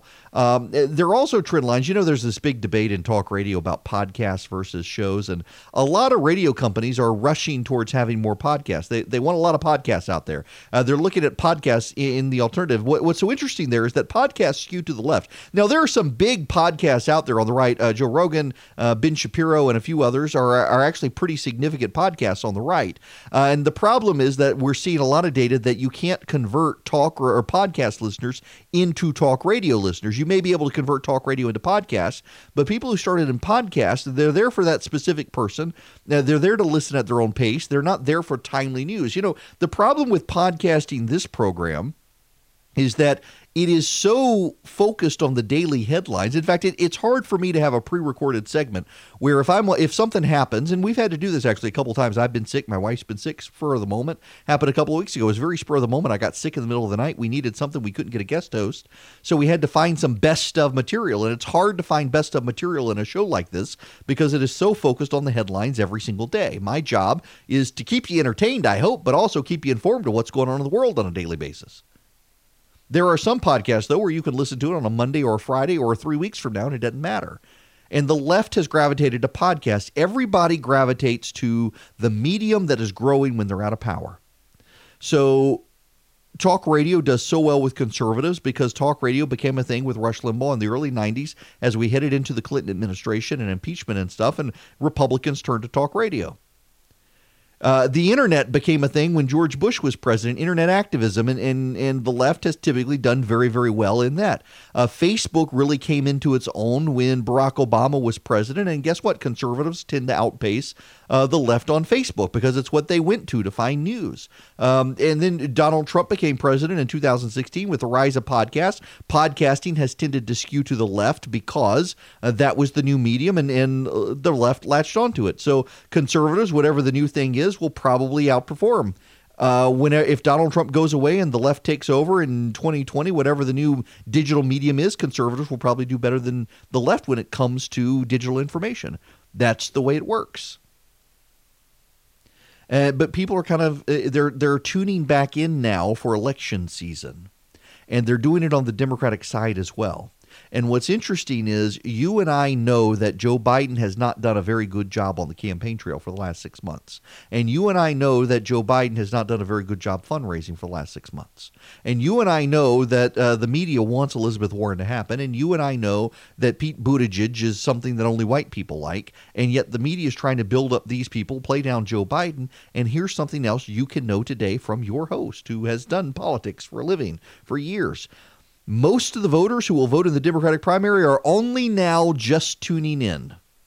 They've been dealing with Labor Day. They've been dealing with getting their kids back in school. They've been dealing with Fall Little League that's coming to an end as Thanksgiving approaches. They can now settle in for political season. They're paying attention. They don't know any of this stuff about Joe Biden has actually happened because they haven't been paying attention. And lo and behold, Joe Biden has suddenly surged again in the polls. The only thing that explains his sudden surge in the polls is just that that voters who had not paid attention because they've been distracted with their families are now tuning in. And their preconceived notion again is hey, this guy was Barack Obama's vice president. He's my default choice. So the Democrats are going to have to fight it all over again. But they have a side advantage now. Joe Biden has spent a lot of money and doesn't have a lot left when this new fight starts. Please do go to theresurgent.com. We've got a lot of information there. Uh, you can find some more of my thoughts on the Department of Justice opening this investigation, um, a criminal investigation now into the 2016 Russia stuff. I well overdue and uh, good for William Barr doing this. You'll also be able to go back and find the podcast of the show. If, if you want the podcast of the show, uh, you need to text um, the show to 33777. But, but there's something else you may want to text. Uh, you probably want to text recipe to 33777. I, I, missed yesterday sending out the recipe and intend to do it after the show today. Uh, and you can go to my Instagram uh, feed, instagram.com slash EW Erickson, and see it for yourself. I made a sheet pan pizza this past weekend with homemade dough and the dough is very easy to make. Uh, you too can make it if you like. Uh, you will need a scale for it. Um, it it's definitely something you got to have a scale for. Uh, but it was really good pizza dough, and I really liked it, and I think you would like it as well. Um, and it just it, my kid and I we wanted pizza. I wanted to to make dough. I wasn't going to make bread, and we just decided, you know what? Let's make a big sheet pan pizza. And so we divided it in half on on a big sheet pan. Uh, and half of it was just cheese, and the other half I put bacon and green pepper and Italian sausage and pepperoni. It was fantastic. It really was it was good stuff. Uh, so I will send out that recipe. You, you, do need a stand mixer with a dough hook. You really do. Um, I mean, you can do it by hand if you want, but I highly recommend a KitchenAid mixer. But I will send that recipe out. But you got to text recipe to 33777. Um, text recipe to 33777. And if you want the podcast, you want the show notes, you want the daily email, you want access to the website, all that, text show to 33777. Now, um, real briefly, uh, you know, millennial habits change. Millennials are not interested in things their parents were until later in life. There's actually a lot of data that shows as millennials grow up, um, millennials, it's kind of an, I mean, I don't, I don't want to disparage a different generation, um, but they're kind of odd in that they're growing up later. They're having kids later. They're moving out of the house later. Uh, they're getting married later, and they've just they're clicking. The idea that they're an adult clicks later. And when they become an adult, they do begin to adopt the things their parents did, like um, millennials move to talk radio in their 30s as opposed to their 20s. Uh, which kind of conflates advertisers of. But there's something else out there that millennials are doing that's causing economic problems in America today. I'll tell you when we come back. Alrighty, welcome. It's the third hour, the last hour of the week. It is Friday. Hallelujah. I'm I'm ready for the weekend. I hope you are too. It's Erick Erickson here, and the phone number 877-97 Eric 877-973-7425 is the phone number. Uh, we'll be a little looser with the phone this hour if you want to call in. Um, again, it's 877 973 7425 is the number. And if you want this uh, sheet pan pizza recipe, I'm, I'm putting it together right now to send out as soon as I'm off the air. Uh, text the word recipe to 33777. It's a dough recipe uh, for you to be able to make homemade pizza with homemade dough. It's easy to do. You, you do need a mixer, really, uh, like a KitchenAid, but I'll send it to you. You can try it this weekend if you want. Experiment with it. It's a wet, sticky dough. It, it's kind of no fail. Um, I'll walk you through it in the email. So now, let's get into uh, can can we deviate actually from politics for a little bit because I was reading a fascinating um, essay in of all places BuzzFeed. I'm not a huge BuzzFeed fan, but I'm very interested in this. And Katherine Miller uh, from BuzzFeed wrote it. Uh, Katherine Miller actually started off in conservative media circles and moved over to BuzzFeed, and I was absolutely fascinated by this piece, and she's right. Uh, the the the headline of this piece is uh, the 2010s broke our sense of time. The rhythms of American life changed in this decade. How everything from TV to Trump to Instagram messed with your head just enough that time feels like it melted. Let me read you some of this. This is one of those places you go for Instagram. The Manhattan Bridge looms immediately and substantial. Over a cobblestone street framed on either side by a pair of old brick buildings, if you're standing in the right spot, you can see the Empire State Building through one of the bridge's uprights.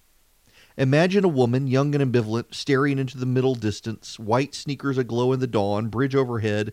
This area of Brooklyn, once home to abandoned factories and warehouses, now houses an annual festival for $3,000 German cameras.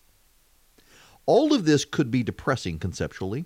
Thousands and thousands of us cycling through a location for the same photo, then posting it to Instagram, a platform on which you've probably seen this photo and will see it again. An endless loop of likes. Restaurant owners think now about how a certain floor tile might look on Instagram and light the room for the phone's camera instead of the table. Plat- businesses paint ridiculous murals on walls with human sized white spaces so you'll pop by and pose, ironic or earnest between Technicolor angel wings. Instagram stories of the places and people extend onto out into the jittery forever. And yet, on nice evenings in early September, on a half block of staggering wealth, the photo line can seem less like a gl- grim tribute to our alienated reality and more like a fun carnival. You know those little cartoons of a city where a guy in a beret with a poodle is walking past a baguette carrying chef in front of a pencil drawing of the Eiffel Tower?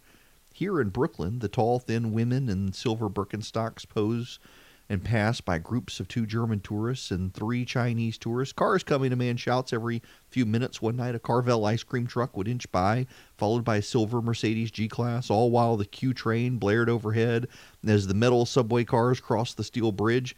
Here, a couple would pose in black tie. There, some teens would be texting on the curve. Here, a black Range Rover. There, a guy in shorts with an ice cream cone. A shirtless rollerblader would weave through the groups of women in dresses crowding around the phone. That's a fine shot, one bridesmaid lovely called out to a bride. That's a fine shot. None of this, the intersection of a hundred lives in one place, your own Instagram feed crashing into someone else's, could have happened 10 years ago. The long and wearying decade is coming to a close, though even if there's no sense of an ending. People are always saying stuff like, time has melted, my brain has melted, Donald Trump melted my brain. I can't remember if it was two weeks ago or two months ago or two years ago. What a year this has been. Donald Trump tells the story of 2016 again. Your Facebook feed won't stop showing you a post from four days ago about someone you haven't seen in three years. The Office, six years after its end, might be the most popular program in the United States. Donald Trump tells the story of 2016 again. One high schooler dances to a Mariah Carey song from 2009 in a video that loops in 15 second increments on TikTok. Then another team does it. Then another team does it. Then a high school dance team dances that dance to this Mariah Carey song as a gym full of teens sings along in a video that loops in 15 second increments. Donald Trump tells the story of 2016 again. What was here yesterday no longer is. The touch and taste of the 2010s was nonlinear acceleration always moving, always faster, but torn this way and that way, pushed forward, pulled back under. As the decade closes with an impeachment inquiry, Trump drags and twists the entire country through six turns each day. And I'll stop reading there and say everyone else does it too. Katherine Miller points out that in the 20 months between Hillary Clinton's campaign announcement and Donald Trump's inauguration, everything from Apple Music to HBO Now to Apple News launched or relaunched. The Amazon Echo, Google Home, the Apple Watch, they finally came to full market. Publishers established the current form and tone of news push alerts you receive. Facebook launched a live streaming function that I'm on right now that, with, with a bunch of people watching. They deprioritized the function where people aired violence. Instagram launched the ephemeral, ephemeral, inexhaustive story so you can share everything in between the moments you care about. Twitter introduced the quote tweet option, which formalized and democratized a function from the earlier days of Twitter and transformed every Trump tweet into an opportunity from commentary. And within a few months in 2016, both the primary catalog of millions of lives, which is Instagram, and the primary channel for news and culture, which is Twitter, switched from chronological to algorithmic timelines. All this happened while the country realized Trump could become president, and then he did become president, an experience somehow both mystifying and like watching a wet paper bag break. And she wonders how all of this got jumbled, and I've got to tell you, I, I've got a theory on this. In 2001, on September 11th, well, you know what? Let me let me back up before that. In November of 2000, we saw the United States do something it had not done in the modern era. A president got elected while losing the popular vote.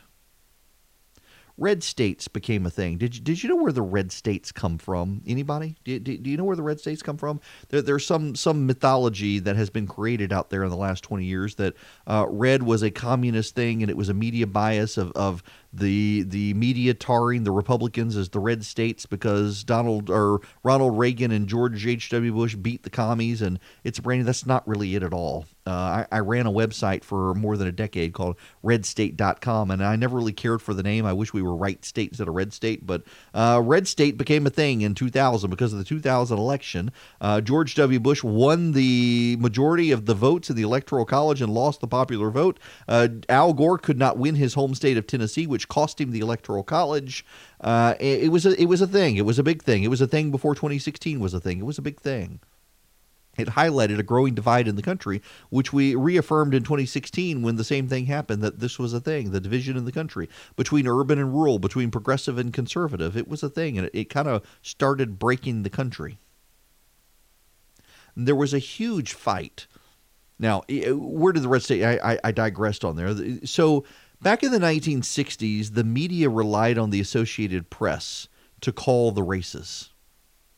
And the Associated Press, as color television arrived, thematically hit on something that was a hodgepodge uh, for the various networks, and the AP began to call it as the incumbent president's White House was blue, and the challenger was red.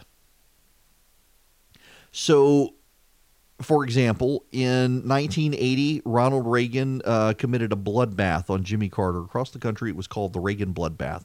It, Reagan was the out of part out of White House party, so there were red states that won, that dominated the map. But in 1884, it was the Ronald Reagan swimming pool. The only state that went for Walter Mondale was his home state of Minnesota. So there was one red state, and the entire rest of the map was blue. It was the Reagan swimming pool. Well, fast forward to 2000, the out of power party is the Republicans and George W. Bush, and the party that controlled the White House were the Democrats. So they, the Democrats were the blue state in 2000, not by virtue of being Democrats, but by virtue of their party controlling the White House. And George Bush was the red state because he was not controlling the White House. But it stuck because 2000 was the first time in the age of television and the age of, of mass media that a, a person had won the White House without winning the popular vote. And so red states became a thing and the country shifted in that regard. A few decades after having adopted the idea of red states being for the out of party power, uh, out of, out of power party. And then it, it was reemphasized in 2016 with maps spread by Republicans who won, showing that the majority of land in this country uh, was where Republicans lived, even if Democrats uh, had a massive uh, control of cities. It was a smaller landmass. And the country did begin to fracture. And the only thing that really kept the country from fracturing in the early 2000s, because it was happening, you look at Jim Jeffords in, in the Senate at the time from Vermont, jumped ship from the GOP, gave the Senate to the Democrats. The president had to rely on Ted Kennedy to write No Child Left Behind. Republicans didn't like it, but the president's team bullied enough Republicans, including Senator Jim DeMint of South Carolina, newly elected, to get it through. Uh, DeMint actually swore he would he would never believe the White House again because they made him promises to get him to vote for it, and then they betrayed him and those promises. The country began to split. And then on September 11th, 2001, two planes hit two buildings in New York City, and the world changed overnight. A very divided country became very united for a while. People forget how united this country became. And for several years, the country was largely united. But then the Democrats wanted back into power. They questioned the war, the invasion of Iraq. Things weren't going well. George W. Bush doubled down. He was loyal to people he shouldn't necessarily have been loyal to. And the country began to split again. But it split in large part because we were then safe. By then, by 2004, we were feeling safe again. And as we moved to 2010, we felt really safe. Uh, nothing bad was really going to happen in this country. The bad stuff was happening abroad. It was out of sight of us. We could return to our own devices. And in particular, we also saw with the Obamacare fight that Washington now was of paramount importance, and all of the fights became important. And as much as people might say that it was George W. Bush and it was 9 11 and stuff, uh, the, the Obama team played a role here too by a deep level of arrogance to the point of suing nuns to force nuns to pay for abortion. Little Sisters of the Poor. And so the nation began to divide again. But in those divisions, people started tuning out of politics because it got kind of nasty. The Republicans took back Congress. Nothing was getting done in, in Washington. And people started turning to new technology to distract themselves from the nastiness of Washington, to distract themselves of what was going on. And they turned to new things like Instagram and Twitter and Apple Music and Spotify. And then HBO Now. And, and uh, technology started rising. And then Facebook started expanding and growing and, and culture solidifying around uh, ideological poles and your local community stopped mattering as much because you could go online and find new community and build community and find people who looked just like you, sounded just like you, had interests just like you, and build a community with those people, share music with those people, have those people share music with you, and, and find similar things with people abroad who you don't even know in person. And then the tech companies did switch from chronology to algorithm. So now I can go on Facebook right now and I can see things that happened last week with people because I haven't seen them and I got a lot of comments. And Facebook thinks I need to see what happened last week before I see what happened today. And Twitter's the same way. Something's getting a lot of buzz. Twitter wants to amplify the buzz as a, opposed to letting it go and letting it move on and letting it pass before me unseen. Twitter's got to make sure that I see it. And I don't know if it's today or yesterday or last week. I see people retweeting things from 48 hours ago and I think, wow, I can't believe I missed that. Let me retweet it as well. And then somebody else sees it and other people look at it and they see it come into my timeline and say, wait, didn't I see that yesterday? And it all does become a jumbled mess. Time becomes a jumbled mess. Uh, the the ability to to connect to people becomes a jumbled mess. The ability to keep track of what happened, when it happened, where it happened, all becomes a jumbled mess. People recirculate things. You see now all the time on Twitter, things go viral and get circulated, and it turns out the news stories from two years ago. Well, how did I miss it then, and why is it buzzing now? None of it makes any sense. You go on Instagram. This is one of the things she's talking about. Eh, Instagram now, you, have got these tourist traps, and, and they solely exist for people to put pictures on Instagram. And you see all your friends put pictures there. Well, now you want to go there and you want to get your picture there. And then wait a second, didn't I see this picture before? Or is this someone else? And it all becomes a jumbled mess. And the president, you turn on TV and he's saying stuff that he said last week. And am I watching the reruns or am I watching today? It's like listening to Hannity some days. I, I, I tune in. He comes in right before me and my other show. And I think, haven't I heard this before? These are the same people talking about the same thing. What's going on? It's interesting to me. We have lost our sense of linear time. Katherine's exactly right here. We have lost our sense of linear time because the algorithm reigns supreme now. And in the process of the algorithm reigning supreme, it's doing something else. It is further dividing us. And as we become even more divided in social media, we become more and more convinced that we are on the verge of a civil war.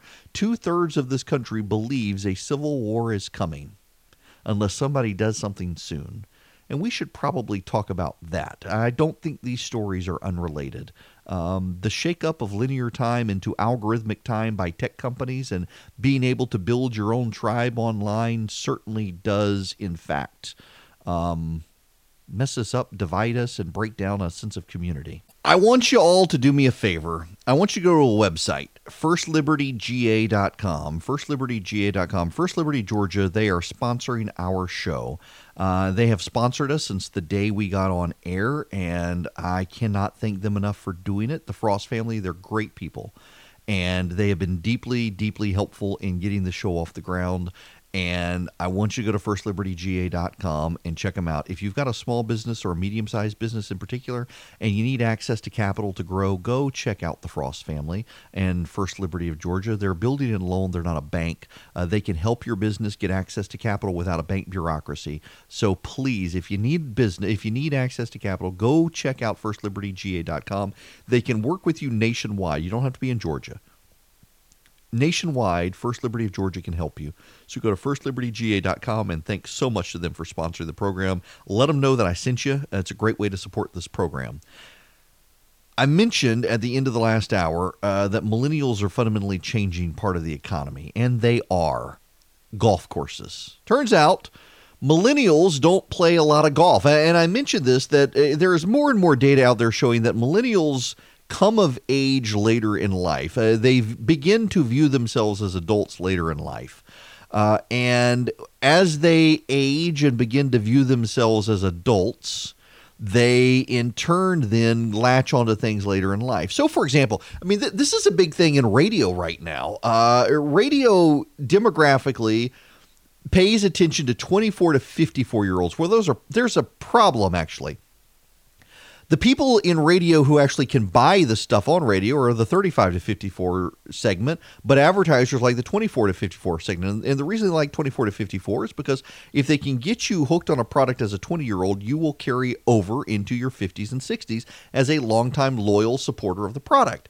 But the 20 somethings are now not recognizing they're adults until their 30s. And so, you know, in talk radio in particular, uh, th- there's this question of how should we package talk radio? Uh, should we be less serious? Should we be less news oriented? Should we be just more low key? Um, should we be more comedy? How should we do this? And that works with the 20 somethings who don't recognize they're adults yet because it's what they listen to in FM radio. So it's coming to talk radio. But there's a lot of psychographic profiling of millennials out there that shows when they hit their 30s and they realize they're an adult, they no longer want to like and listen to the things that they liked as a kid. I mean, again, this is another example of scripture being being right. When you were you were a child, you acted as a child, and now you're not a child, and you put away the childish things. When the kids realize they're adults, they put away what they viewed as childish things and they put away that sort of radio. But uh, if you want them for the advertisers, you got to have that sort of stuff for the 20 somethings it's just they kind of fade away from that when they realize they're an adult. They go looking for the thing that their parents had because they connect being adult to their parents, and their parents listen to your normal style talk radio, like what you're listening to right now, frankly. A, a person who's giving the, you the news, keeping you company, trying to keep you informed and entertained, as opposed to the, the less serious multi voice formats uh, that younger people like, particularly in FM radio. It, it becomes a real issue uh, when advertisers want the younger younger demographic, but that younger demographic now, millennials, when they grow up, they move on from that. So where do you go? Well, golf courses are having that problem. 800 in the last year have gone out of business because millennials aren't going to play golf. It's just they are, but they're not picking up golf until they're in their late 30s now, and that's hurting the econo- e- economics of golf courses around the country. And they're trying to figure out what they can do. Well, maybe stay the course. No pun intended. It is Erick Erickson here, and I do want to talk about the Civil War, the the coming Civil War, um, if there is to be a Civil War coming. Uh, this is from the Institute of Politics and Public Service at Georgetown University. They uh, Georgetown University has done a politics civility poll uh, they've they're using the battleground poll, which is a actually pretty good polling firm. And let me read you some of these things. Uh, three quarters or more of men and women, urban, suburban, rural voters, seven in ten or more voters in every age cohort, white, black, and Latinx. You can tell this is academic because they use Latinx. No one actually uses the word Latinx. Uh, they use Latino. Uh, white, black, and Latino voters, and nearly two thirds of voters of all partisan stripes um, say that uh, political, racial, and class divisions are getting worse. These observations contribute to the civility poll's additional finding that the average voter believes the United States is two thirds of the way to the edge of a civil war. Now, what the. We're two thirds of the way to the edge of a civil war. On a 0 to 100 scale, with 100 being edge of a civil war, that means the response is 67.23. So we're not two thirds of the way to a civil war. We're two thirds of the way to an edge. What the hell does this even mean? Um, consistent with the civility poll's finding in April, this installment of the poll reveals significant contradictions within the electorate. Voters broadly agree with the premise that our political culture has become too uncivil and lacks a focus on solutions, and that common ground and compromise should be the goal of political leaders, while at the same time, equal numbers want leaders to stand up to the other side and stand up to powerful special interests. These criticisms are not necessarily mutually exclusive, of course, but they do suggest a more complex and nuanced perspective on American politics. Voters seem to disagree on the source of incivility. Majorities of Republicans say Democratic political leaders, social media, large newspapers, CNN, and MSNBC are to are responsible. Meanwhile, majorities of Democrats say Republican political leaders, social media, Fox News, wealthy special interests, and President Trump are responsible. Independents single out just two actors social media and President Trump. Hmm, I, I'm I'm with the independents on this. Social media and President Trump. Voters express concern and frustration about the in uncivil and rude behavior of many politicians. This sentiment's across the board, but very high with women, uh, Democrats, and African Americans. Even more than rude and uncivil behavior, voters are tired of politicians in Washington who work with powerful interests instead of standing up to them. More than 8 in 10 voters believe compromise and common ground should be the goal on political leaders and they're tired of leaders compromising their values and ideas and want leaders who'll stand up to the other side. Interestingly, this sentiment is more pronounced among Republicans and rural voters than it is among Democrats and independents, as well as suburban and urban voters. Independents are more likely to rank Fox News as responsible for political incivility than large newspapers like the Washington Post and the New York Times or CNN and MSNBC, and independents are as or more likely to assign blame to Democratic po- political leaders. You know why that is, by the way? Let me read you this again. I, this one's an easy one. I know this one. I, I did politics for so long. This is an easy one. Independents are more likely to rank Fox News as responsible for political incivility than newspapers or CNN or MSNBC. And independents, the same group, are more likely to blame Democratic political leaders than Republican political leaders. Do you know why? This one's really easy if you think about it. Who's an independent voter? Independent voters are Republicans who hate the Republican Party.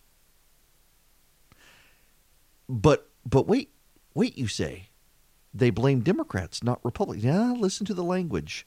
Independents are as or more likely to blame Democratic political leaders as they are Republican political leaders. See, independents hate Donald Trump, but they like Mitt Romney.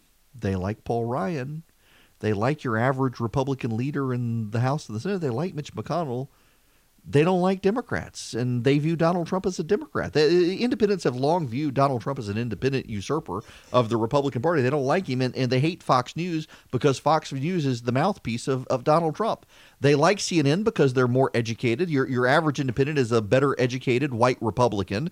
And so they like CNN because they think CNN is fair and objective. They don't like Fox News because they think the Hicks and the Rube, Rubes who have ruined their party watch Fox News. That's why independents are where they are. Now, let, let's let's delve into this, shall we? There there are some things we can we can learn here. Uh, everybody wants their side to compromise, and everyone wants their side to stand up to the other side. Uh, no one wants actually no one wants compromise. Now, here's why. And it's important we understand this dynamic. And I'm going to sound like a broken record when I say this. And I realize I have said a lot in these last few weeks. I'm sounding like broken records on stuff. Uh, and in large part, it is because I know we keep picking up new stations and new people are listening. And I want to make sure we're all on the same page here. Uh, and here's where this is we as a nation have forgotten about federalism you know what federalism is. I mean, federalism is what the founders decided. The founders decided that we were at the time a bunch of semi sovereign countries. You know, it, it, was not until after the Civil War that the phrase the United States of America became popular. Did I assume you know knew that, but you might not have. But yeah, uh, prior to the Civil War, uh, we were referred to as these United States. These United States After the Civil War, it was the United States, the United States. Now, why? Why, why would that happen? Well, it was a cultural thing from the dynamics of the Civil War that the states were viewed as semi sovereign countries. That this federation of countries got together and ceded some of their powers to a new capital, to a federal capital and those powers were the powers designed to keep everyone on the same page in a union together against the big boys of Europe. They knew, the founders knew, that the, the European countries would come over and try to pick fights with everybody. They had tried the Articles of Confederation. It didn't work in large part because it was hard to get unanimity on everything. So they went with uh, the congressional setup where they ceded limited powers to Washington. And that's why in the Bill of Rights you had to add the 10th Amendment that the powers not expressly given to Congress are reserved for the states. Now, the Civil War changed all of this. The Supreme Court, too, before the Civil War, made the matter bad. In fact, I would argue that the, the Supreme Court has a greater role in playing in civil war in this country than most people want to acknowledge from the Dred Scott decision and from the Roe v. Wade decision. Part of the reason we're headed culturally where we're headed in division is because of Roe versus Wade. Abortion is way more divisive historically in this country than people want to realize. Uh, in fact, the, the arguments of the pro abortion side, and I don't mean this offensively, but it's true, uh, the arguments of the pro abortion side of this country mirror the arguments of the Confederate states defending slavery in the South. They, it, it's my body, it's my property. It's not a real human being. Um, it's okay if you don't like it. You don't have to own slaves. You don't have to have an abortion. Uh, the, these arguments are are deeply divisive issues. When you have uh, half the country looks at a an unborn child and says, "This is a human being," you're taking the life of a human. In the same way, half the country looked at a slave and said, "This is a human being. You can't do this to a human being." These are deeply divisive issues, and, and abortion eh, has a large degree to do with where we're headed. But on top of that, it goes back to federalism. In this country, for the longest time, even after the Civil War, uh, we made a conscious decision in this country to embrace federalism that you in your state could do what you wanted to do, and someone in their state could do what they wanted to do. And uh, as long as we all agreed that you can do it, and I can't stop you in your state, and you can't stop me in my state, we're ceding limited power to Washington, D.C primarily to cover trade between the states, things that must be uniform nationwide, and foreign power and national defense to keep us all safe. Well, nowadays, everything is done in Washington, D.C. Kind of like, have you heard the outrage on the right about the the the drag queen story time? Drag queen story time. Now, in some places, including Atlanta, this is happening. There's the oh, what's the hipster bookstore at uh, Ponce, uh, Ponce City Market in Atlanta? They've got a hipster bookstore there. Uh, and a hipster bookstore is a bookstore where it, it's it's a bunch of, of weird books that you can go in and um, the, the the godless people of of DeKalb County go in and they let drag queens do story time for their atheist children. Okay, I don't have to take my child there. But there are some people on the right in, in, the bro conservative movement who have decided that, that drag queen story time is an abomination in the desolation of America and that it must be smited and wiped out. And uh, okay, I guess. But my thinking is that you can't stop the cultural rot uh, by just having someone pass a law and say don't do it because they're going to do it. Um, and there's there's no you're not taking someone's life so it doesn't really classify as as, mur- as uh, under the murder argument. Um, essentially, you're just telling your parents that you you can't take your kid to see drag queens. Well, okay, not at the public library; they'll go elsewhere. And this, by the way, this was at a private bookstore. This was not at a library. This was at a bookstore. In some parts of the country, they're going to books. Uh, they're going to libraries. Librarians, you should know, tend to be a very liberal class of people and, and have been uh, at the forefront of a lot of progressive things in this country for the last hundred years.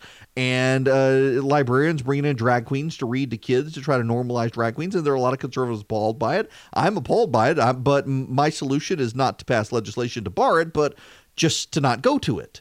Um, but there are people who say, well, my taxpayer dollars are being used. I don't want my taxpayer dollars being used. And I get that. And your community should be allowed to say no to it. And a majority in your community should be allowed to say no to it. But unfortunately, we do have with liberals in this country the, the idea that taxpayers everywhere should be able to do this and force the rest of you to go along with it as well. So it's not just that your community can't have drag queen story time, but that your community must have it and must pay for it. To cater to a small number of people in your community. And see what this is is we've broken down communities of interest. Uh, everything is fought for at the national level now. Everything is decided in Washington D.C. Everything is decided typically by liberal bureaucrats, and so everything is decided against conservatives, and that pisses off conservative. That's why you have data that shows everyone wants more compromise, but among rural voters and conservatives, they want actually fighting the other side. Well, of course they want fighting the other side. The other side wants conservatives to compromise with them, and conservatives are saying, hell no, I'm not compromising with you on drag queen story time. I don't want it in my community. Which causes all sorts of problems.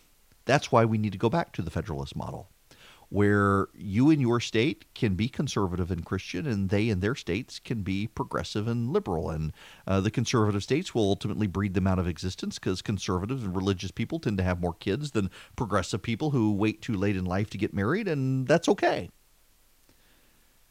But right now, everybody's focused on Washington, D.C., and that's kind of a problem. So, this is where I become the broken record. Seek the welfare of the city in which you live what what we're doing and the reason we're becoming more divisive and, and to tie all of this hour together uh, there's the the article about time morphing time is algorithmic now and it's not just time is algorithmic community is algorithmic because you go on Facebook or you go on Twitter or you go on Instagram, you go on Snapchat, you go on TikTok, which you should not get on TikTok. It's blocked at my house. Um, you're going to algorithmically see things that the algorithm thinks you want to see. You go on YouTube, the same thing happens, and you begin to develop your views and your community based on the algorithm and not based on the interaction with the actual people. And so your community values begin to be shaped by the algorithm. The computer is shaping you. You're not shaping the computer anymore. And so you go online and you find people who sound like you and think like you and look like you and talk like you and support the same candidates as you and like the same entertainment as you, and suddenly you're in a bubble. You don't have any way to relate to the outside world anymore except out your front door, and you're not going out your front door because you're staring at your screen. And your screen becomes a great part of you. And your community is within your screen, it's not within your actual community. You know, the person who's your friend online is not going to bring you a meal when you're sick. Your next door neighbor might, your church might, but you're not going to church anymore. That's one of the conundrums in all the polling right now is there are a lot of people who claim to be evangelical in this country who do not set foot in a church anymore. It is an ethnic identifier. It is a cultural identifier. These are people who are in their bass boat on a Sunday morning, but they love Jesus, just not enough to show up and visit with you on Sunday with everybody else but they're culturally identified as conservative, but ultimately they're not willing to stand up for those conservative values, one of which is the scriptural command to seek the welfare of the community in which you're in exile, and there you'll find your welfare. They're trying to find their welfare in Washington, D.C., and everything becomes about Washington, D.C. Washington, D.C. becomes the hill to die on. And so everything, no matter how small in Washington, D.C., is part of that fight. Who cares about the homeless bum down the street? That's the government's job anyway. We got to fight in Washington, D.C., except that's actually your job is the homeless man down the street. You will have greater happiness in life if you commit to focus on your community than on Washington, D.C. You tune into someone like me, I tell you what's going on in the country, I tell you what's going on in your state, and then you go back and do your you've stayed informed, you stayed informed. I, have made it easy for you to get involved if you need to get involved, but otherwise, you're going to the soup kitchen to help. You're you're you're going to your church to help. You're going to your local library with your kids to help. Not to drag queen story time, but actually getting involved in your community and using community resources. One of the problems is that Washington has grown so much that everyone, including churches, abdicate responsibility to Washington D.C. Everyone wants Washington to fix their problems. No one wants to fix the problem themselves. You see, your road. My neighbor, for God's sakes, my neighbor the other day was out there were cracks in the road, and he was actually putting down tar himself to co- cover over the cracks. Why? He didn't want to wait for the government to do it. He was doing it himself. God bless him. But most people would have the cracked up road and wait for the government to come take care of it instead of themselves. Now, admittedly, in some cases, the government would come and you would get in trouble for doing it, but not in this case. But people want to outsource their entire life to Washington, D.C. these days, and they get pissed off when someone disagrees with them and decides they want their life outsourced in their way, as opposed to just saying, you know what, I, I, I live in Macon, Georgia. By God, I'm going to focus on Macon, Georgia. And I'm going to go to my school board meetings and I'm going to go to my city council meetings and I'm going to talk to them about the issues and I'm going to oppose their legislation. And I can't control Washington, D.C., except when I go vote. Nobody thinks like that anymore. Nobody thinks about the local homeless shelter. No one thinks about the local battered women's shelter. No one thinks about the local animal shelter. No one thinks about the local school board. No one thinks about the local library volunteers. No one thinks about volunteering on election day to be a poll worker. They're fixated on Washington. And in that fixation, people become convinced that the nation is about to head to civil war because the only fight that matters is the Washington fight, and we're a 50 50 nation. If we're a 50 50 nation and everyone's focused on Washington and not their local community, the local communities are falling apart. They look at the local community and say, My God, Washington, D.C. is tearing apart my community. Why? It's the progressives or it's the conservatives. They don't care. No, no, it's it, Washington, D.C. is not causing your local community fall apart. Washington, D.C. is not causing your opioid crisis. It's your community. You should pay attention there but nobody wants to because it's not as sexy as Washington. You don't get the parade on Fox News. You don't get the coverage on Fox. You don't get it on CNN. You don't get it on MSNBC. The exposure's not there, and, and that it becomes the problem. If you focus on your community, you have an amazing ability. And frankly, frankly, here, here's the thing. Let, let me let me wrap this up. I need to go to break. But if you're a Christian, if you got an eschatological view of end times, you understand that the world is against you, the world hates you, and uh, the world is coming to get you, and the world is going to be mighty successful until that last day. So you might as well seek the welfare of your local community to bide yourself some time and pad the cushion on persecution in your local community because Washington's not going to help you. But you engage in your local community as a Christian and show that, you know, Christians actually aren't this insulated group of, of people who are just opposed to drag queen story time and abortion. They're actually there to help the homeless they're there to help the needy. They're there to help the widows, the orphans, the poor. You can earn yourself some goodwill in your local community in a way you're not in Washington, D.C., because even the Republicans in Washington don't really like the icky Christians up there. So seek the welfare of your community. And, and instead of saying we're on the verge of civil war, or I'm sorry, we're two thirds of the way to the edge of a civil war, whatever that is, well, at least in your community, protect yourself and protect your community from the discord in Washington, D.C. I'm looking at the clock. I'm in a hurry. I forgot we play that audio. Sorry. Okay. Um, so my boss says this pizza sounds good, but he doesn't have a dough hook in his mixer. You can make it by hand. I'm I'm putting the the hand instructions in. Here's the thing you need to know about this dough though is that when you dump it into the sheet pan, it's going to restrict because of the gluten. So you got to let it rest for about 10 minutes. Then you use your fingers and you massage it to spread it to the corners, and it'll start pulling back a little more. And so you let it rest for another 10 minutes and you get it to the edges, and then you stick it in the oven and you par bake it, which means you bake it till it's just set, but it's not brown. And then you take it out and you top it and you put it back in the oven and you let it bake until everything is brown. It's, it's good. If you want this dough recipe, I am I will be hitting send within the next 10 minutes. I'm just finishing it up. I'm proofreading. Uh, text the word recipe to 33777. And this weekend, you can break bread with someone. You know, I, am a big believer in the idea of breaking bread with people. And I know it sounds, sounds kind of cheesy, but I don't think we as a people, and, and I'm terrible about it in, in my house as well. And I admit, uh, given my schedule, doing five hours of radio a day, and then on the weekend, you got Little League and, and soccer and, and everything else, it's hard to have people over to your house. It is. But I really do think one of the problems we as a country have is we don't relate to other people in our community and we don't even have friends over anymore. Uh, if we have friends over, we we go out with them to a restaurant. We're not breaking bread in our house. And you know, we we have this problem in our communities, in our homes, where we think, oh my gosh, I haven't vacuumed, I haven't dusted, the house is a wreck. I've been at work all week. I don't want to clean up, so the place is a pigsty. I'm not having people over. Here's the amazing thing: their house is messy too. They don't care, but they're not actually cooking either. So cook, cook and have them over Bring the kids over. Let them mess the house up further and just enjoy each other's company. We don't, as a society, spend a lot of time enjoying each other's company anymore, uh, breaking bread. And that's one reason I do the recipe is is gives you a chance to break bread, even with just your family sitting around the table having a conversation. We don't even do that as a society anymore, and that's why we seem to be coming apart at the seams. We're not talking to each other anymore, just in casual conversation, not about politics but life. Get to know each other around the table, breaking bread, enjoy life together. That matters.